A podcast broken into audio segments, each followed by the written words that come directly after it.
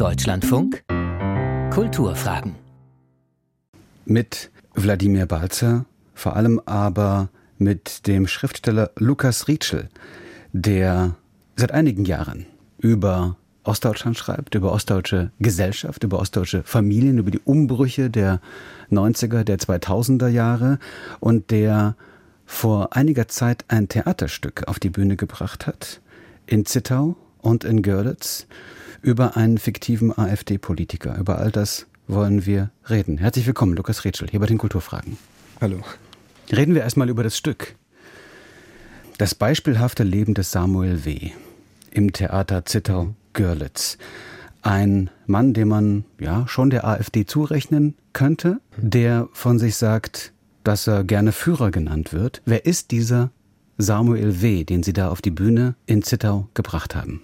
Die Methode dieses Stücks ist ein bisschen, als, als wäre man, ich sage immer, zu einem, zu einem Geburtstag eingeladen. Man kennt aber den Gastgeber gar nicht, also vielleicht eine, eine fälschliche Geburtstagseinladung. Und dann geht man aber trotzdem hin und unterhält sich dann auf dieser Party mit all diesen Menschen über diese Person, die einen da eingeladen hat. Und dabei erfährt man natürlich ganz unterschiedliche Sachen und teilweise auch Widersprüchlichkeiten.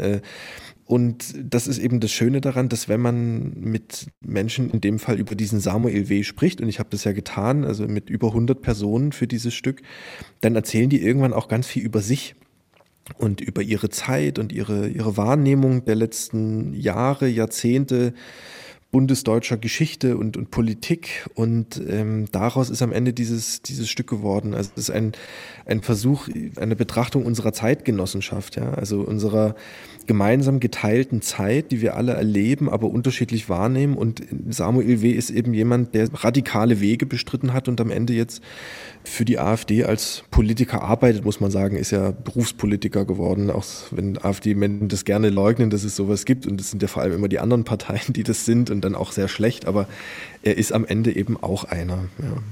Also wir sind ja relativ kurz vor der Landtagswahl im September, wo die AfD stärkste Kraft werden könnte. Ist äh, dieses Stück auch, und Sie haben ja gesagt, Sie haben Interviews geführt, Sie haben recherchiert, über 100 Interviews, mhm. auch der Versuch zu verstehen, warum die AfD gerade in Sachsen, gerade auch im Osten von Sachsen, da wo sie leben, in Görlitz, so stark ist. Mhm.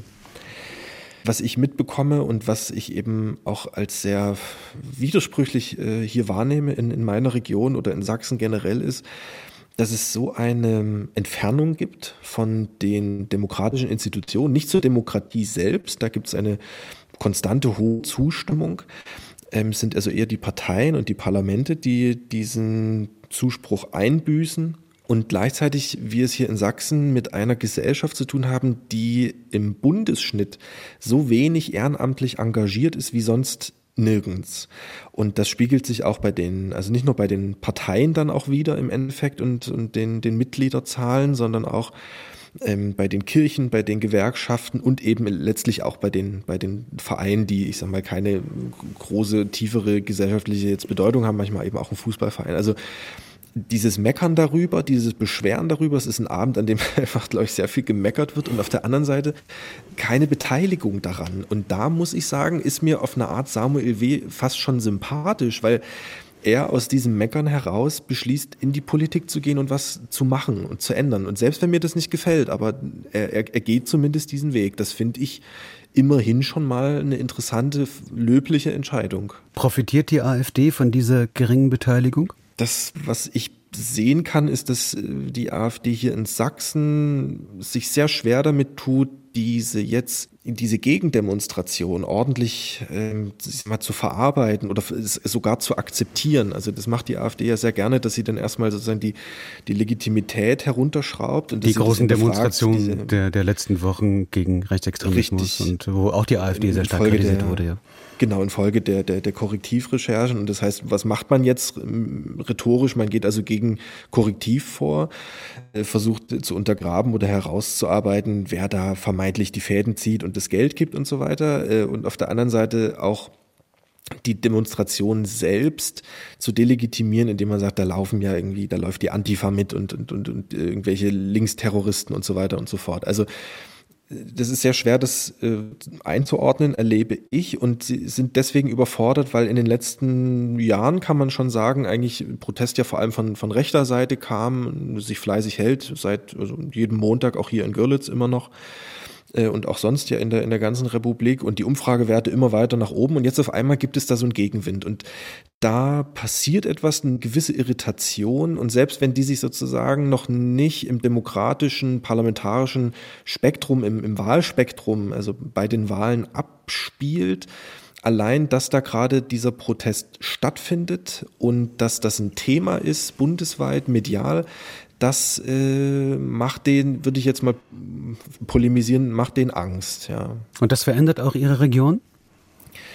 Mm, ich glaube, wir dürfen den, den sozialen Charakter von Demonstrationen nicht unterschätzen. Also ein Gefühl von, ich bin nicht allein mit dieser Haltung, das ist etwas, was Demonstrationen inne ist und was, was, was gut ist daran. Und das merken, glaube ich, jetzt auch mal, merkt jetzt auch mal die Gegenseite, dass das schön ist, ja. Also auf, auf einem Marktplatz zu stehen und ähm, sich umzuschauen, die Leute nicht zu kennen, aber den Eindruck zu haben, wir teilen hier eine Haltung, wir haben eine Meinung dazu, wir, wir haben uns hier gemeinsam politisiert und jetzt stehen wir hier. Und das ist etwas, das man nicht unterschätzen darf in einer Demokratie, dieses Gemeinschaftsgefühl. Es wäre jetzt der nächste Schritt, der wünschenswertere Schritt, wenn aus diesem Gefühl der gemeinsamen Politisierung eigentlich auch der Schritt in die Parteien gelänge. Das ist noch nicht so ganz absehbar, wobei jetzt die letzten Meldungen so klingen, als würden die Zahlen der Mitglieder in Sachsen bei allen Parteien, auch bei der AfD, ähm, steigen. Dann müssen wir mal gucken, wie lange dieser Trend hält. Hm. Die AfD bekommt jedenfalls Zulauf bundesweit, äh, bemerkenswerterweise, auch nach diesen Potsdam-Recherchen. Und auch angesichts ja. der großen Demonstrationen gegen Rechtsextremismus ist die AfD, was die Mitgliederzahl angeht, tatsächlich immer erfolgreicher geworden, was man ja über ihre SPD, weil sie Mitglied sind in Sachsen, nicht sagen kann. Und da schauen wir noch mal auf die Landtagswahlen, die da vor uns stehen, dass die gerade die SPD Sachsen, das Urland der SPD, wenn man so will, ja, sehr angstvoll ja, das, auf diese das Wahlen schaut. Das rote Königreich. Ist, ja. Sehr ja, angstvoll auf ist, diese, auf diese Wahlen schaut. Und es ist nicht einmal ausgeschlossen. Im Moment sagen die Umfragen, die schlechtesten Umfragen 9 Prozent, 10 Prozent. Das könnte auch noch schlimmer kommen. Und die SPD kommt nicht in den Landtag von Sachsen. Was ist das Problem der Sozialdemokraten in Sachsen? Ich frage jetzt mal den Sozialdemokraten Lukas Rietschel.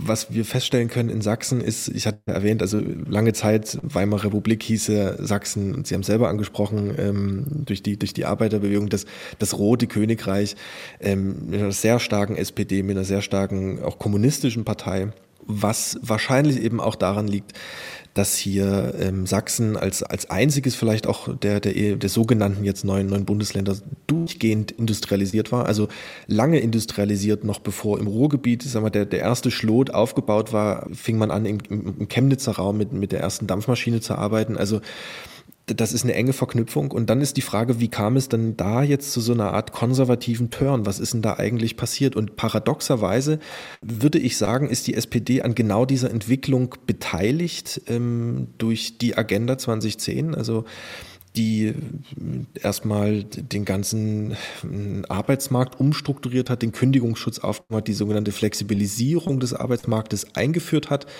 Eine Entwicklung, die im Osten nochmal tiefgreifender war als im, im Westen, also gerade aus so einem Kollektivgedanken kommend für all diese Arbeiter hier und Arbeiterinnen, sich jetzt also vorzufinden in einem Arbeitsmarkt, mit anderen ehemaligen Arbeitern, also sozusagen eine Einführung dieser Ellbogengesellschaft, würde ich es fast nennen. Das ist auch etwas, was in diesen Gesprächen zu dem Theaterstück immer wieder auftauchte.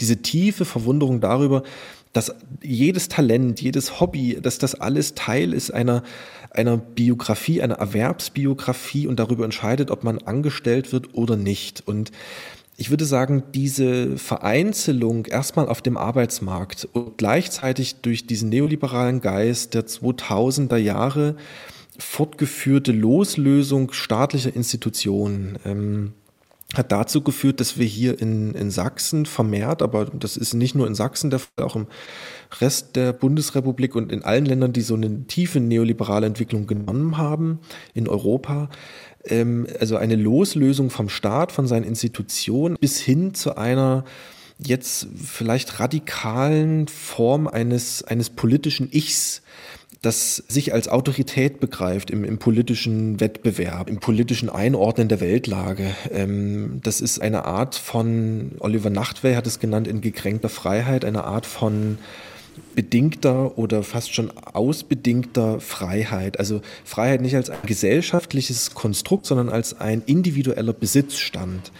Und daran hat die SPD einen Anteil. Also die Vereinzelung des Individuums bis hin zu seiner ich würde sagen, demokratischen Vereinsamung fast schon. Das begann in den 2000er Jahren und äh, führt jetzt zu so einer Art reaktionären, konservativen Turn in der, in der Politik daran hat die SPD einen Anteil, ganz klar. Und ich glaube, das, das zu lösen kann sie alleine gar nicht schaffen. Das ist, äh, das ist eine größere Frage.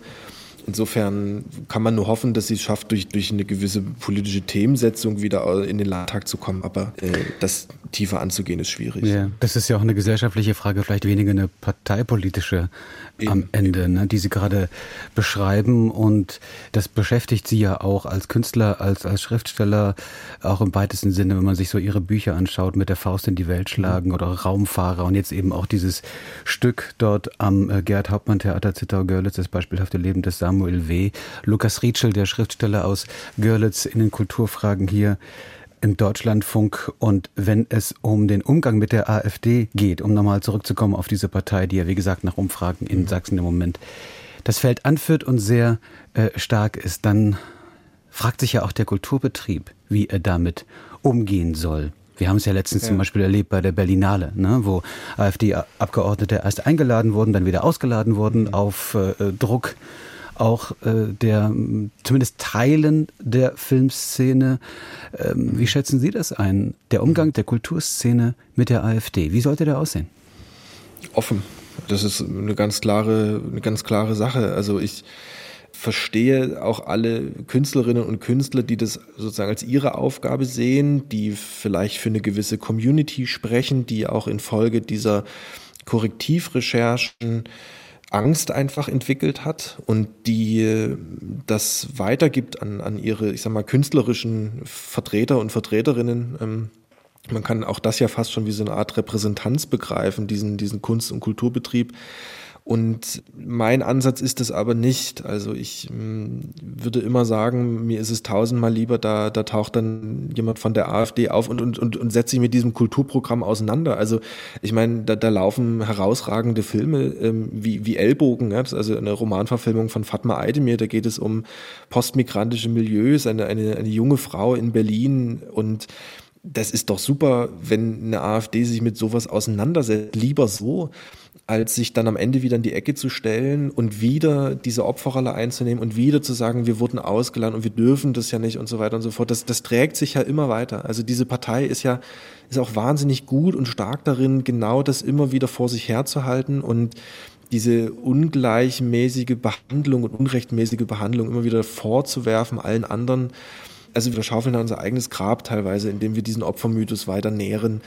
Und Kunst und Kultur ist und muss frei sein von Politik. Ähm, äh, die Freiheit der Kunst gebietet es eigentlich schon, dass, dass man diese Leute, was heißt diese Leute, das klingt immer so abschätzig, aber dass man alle einlädt, dass die, dass die sich selber ein, ein, ein Bild davon machen können, was Kunst ist und was am Ende auch unsere unsere Zeitgenossenschaft ist. Ich komme immer wieder auf dieses Wort zurück, aber es ist ja so wichtig, ja. Wir sind Genossen einer Zeit und wir, wir erleben die anders und unterschiedlich und interpretieren die auch anders, nehmen die anders wahr.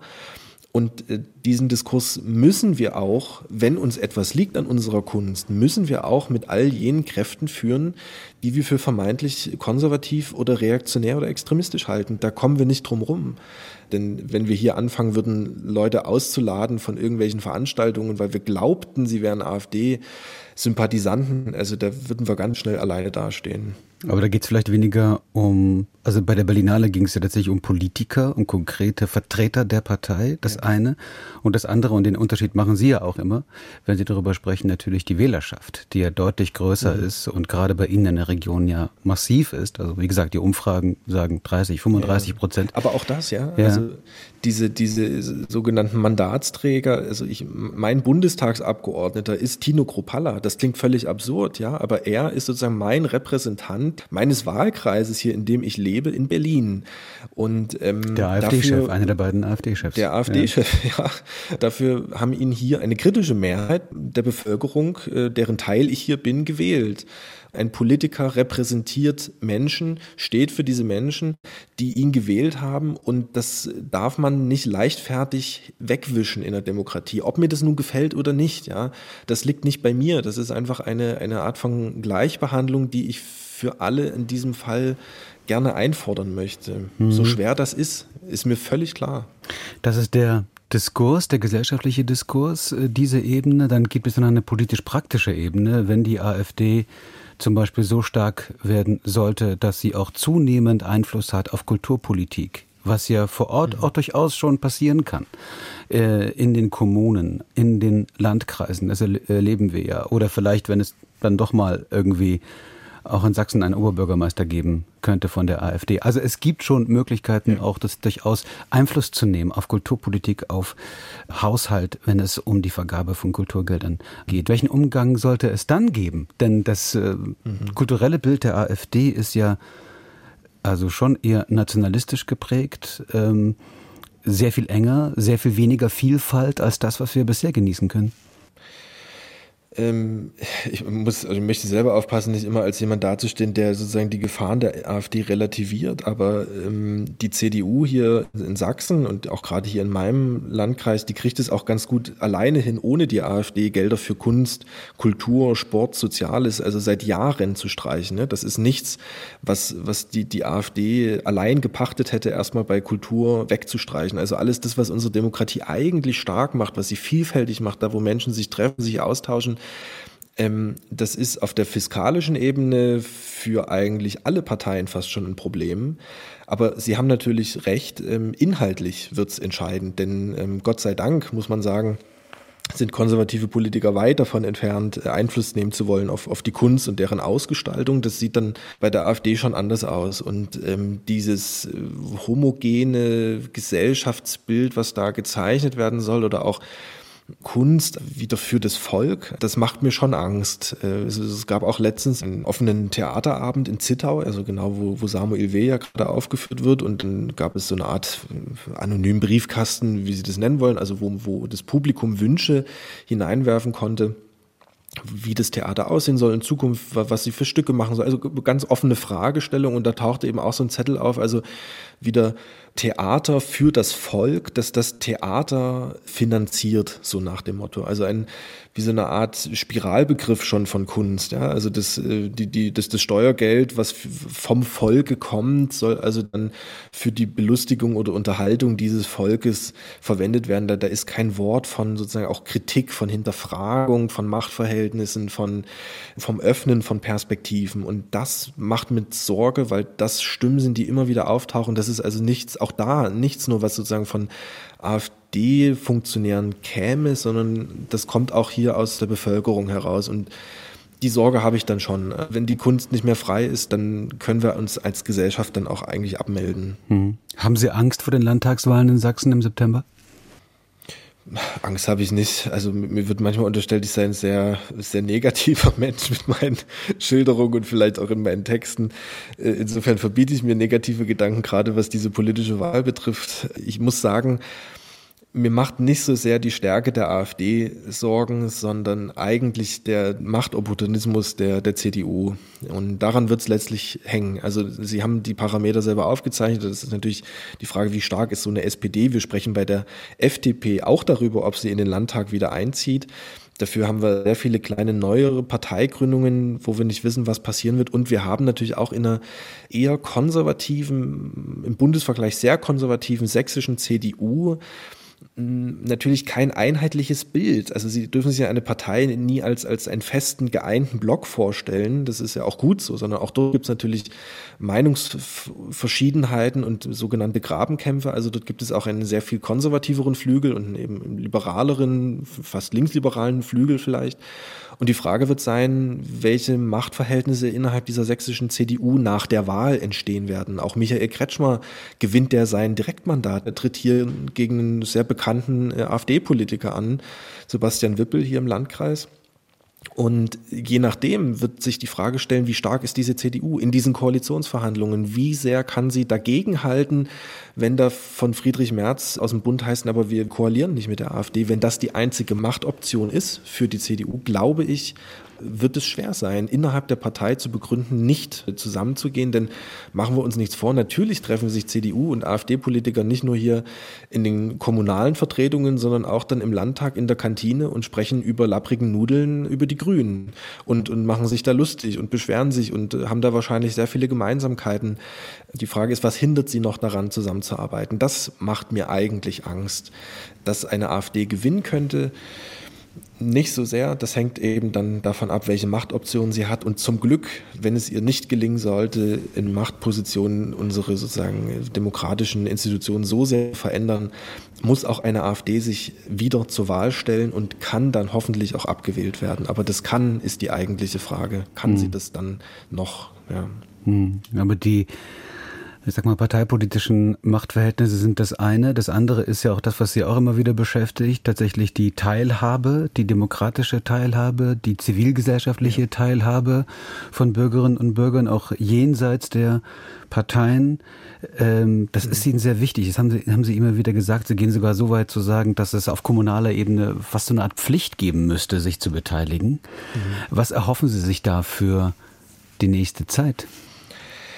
Naja, ich, ich hatte ja die, die schwierige Gemengelage aufgezeichnet, dass wir hier kaum Beteiligung haben, äh, ganz schlechte Mitgliederzahlen bei, bei den Parteien und trotzdem den Wunsch nach mehr Beteiligung. Es gab bei der, von der Körperstiftung vor einer Weile eine Zahl, die ich glaube über 80 Prozent liegt bei der Frage, möchten Sie mehr beteiligt werden oder möchten Sie gerne, dass, dass Ihre, Ihre Stimme in Anführungsstrichen mehr, mehr zählt? Und ich glaube, oder wenn ich mir, wenn ich mir unsere politische Gemengelage auch über Deutschland hinaus anschaue, glaube ich, ist das die elementarste Frage, die politisch in unseren westlichen Demokratien geklärt werden muss.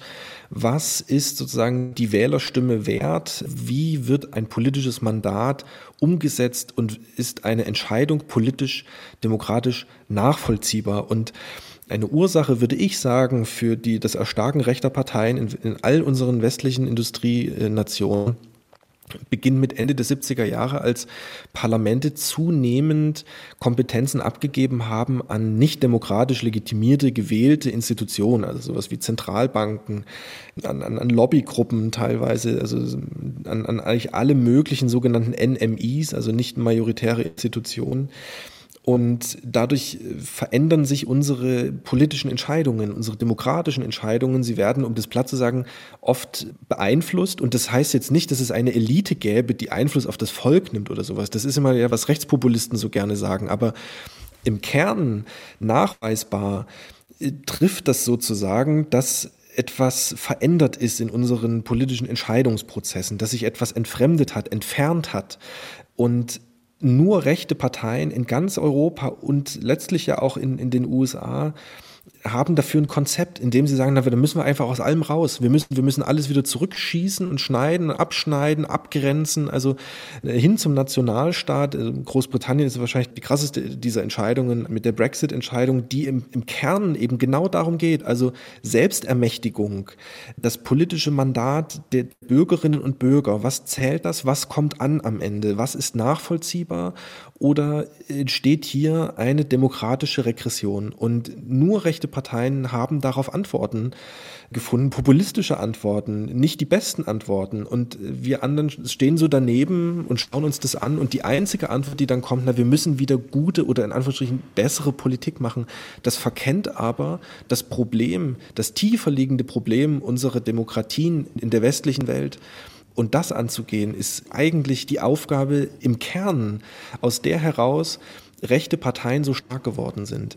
Ich habe manchmal den Eindruck, dass das politisch noch nicht so ganz gesehen wird oder gesehen werden möchte. Das weiß ich nicht. Es gibt ja allerhand Bücher darüber und, und wissenschaftliche Studien. Ja, ist für mich manchmal unverständlich von außen zu sehen. Also einige Aufgaben äh, für die Politik, aber auch für die Gesellschaft. Lukas Rätschel, der Görlitzer Schriftsteller, der ein Theaterstück geschrieben hat über einen fiktiven AfD-Politiker, jetzt zu sehen im Theater Zittau-Görlitz. Ich danke Ihnen sehr für das Gespräch hier im Deutschlandfunk bei den Kulturfragen. Dankeschön. Vielen Dank. Mein Name ist Wladimir Balzer und gleich hier nach Kultur heute.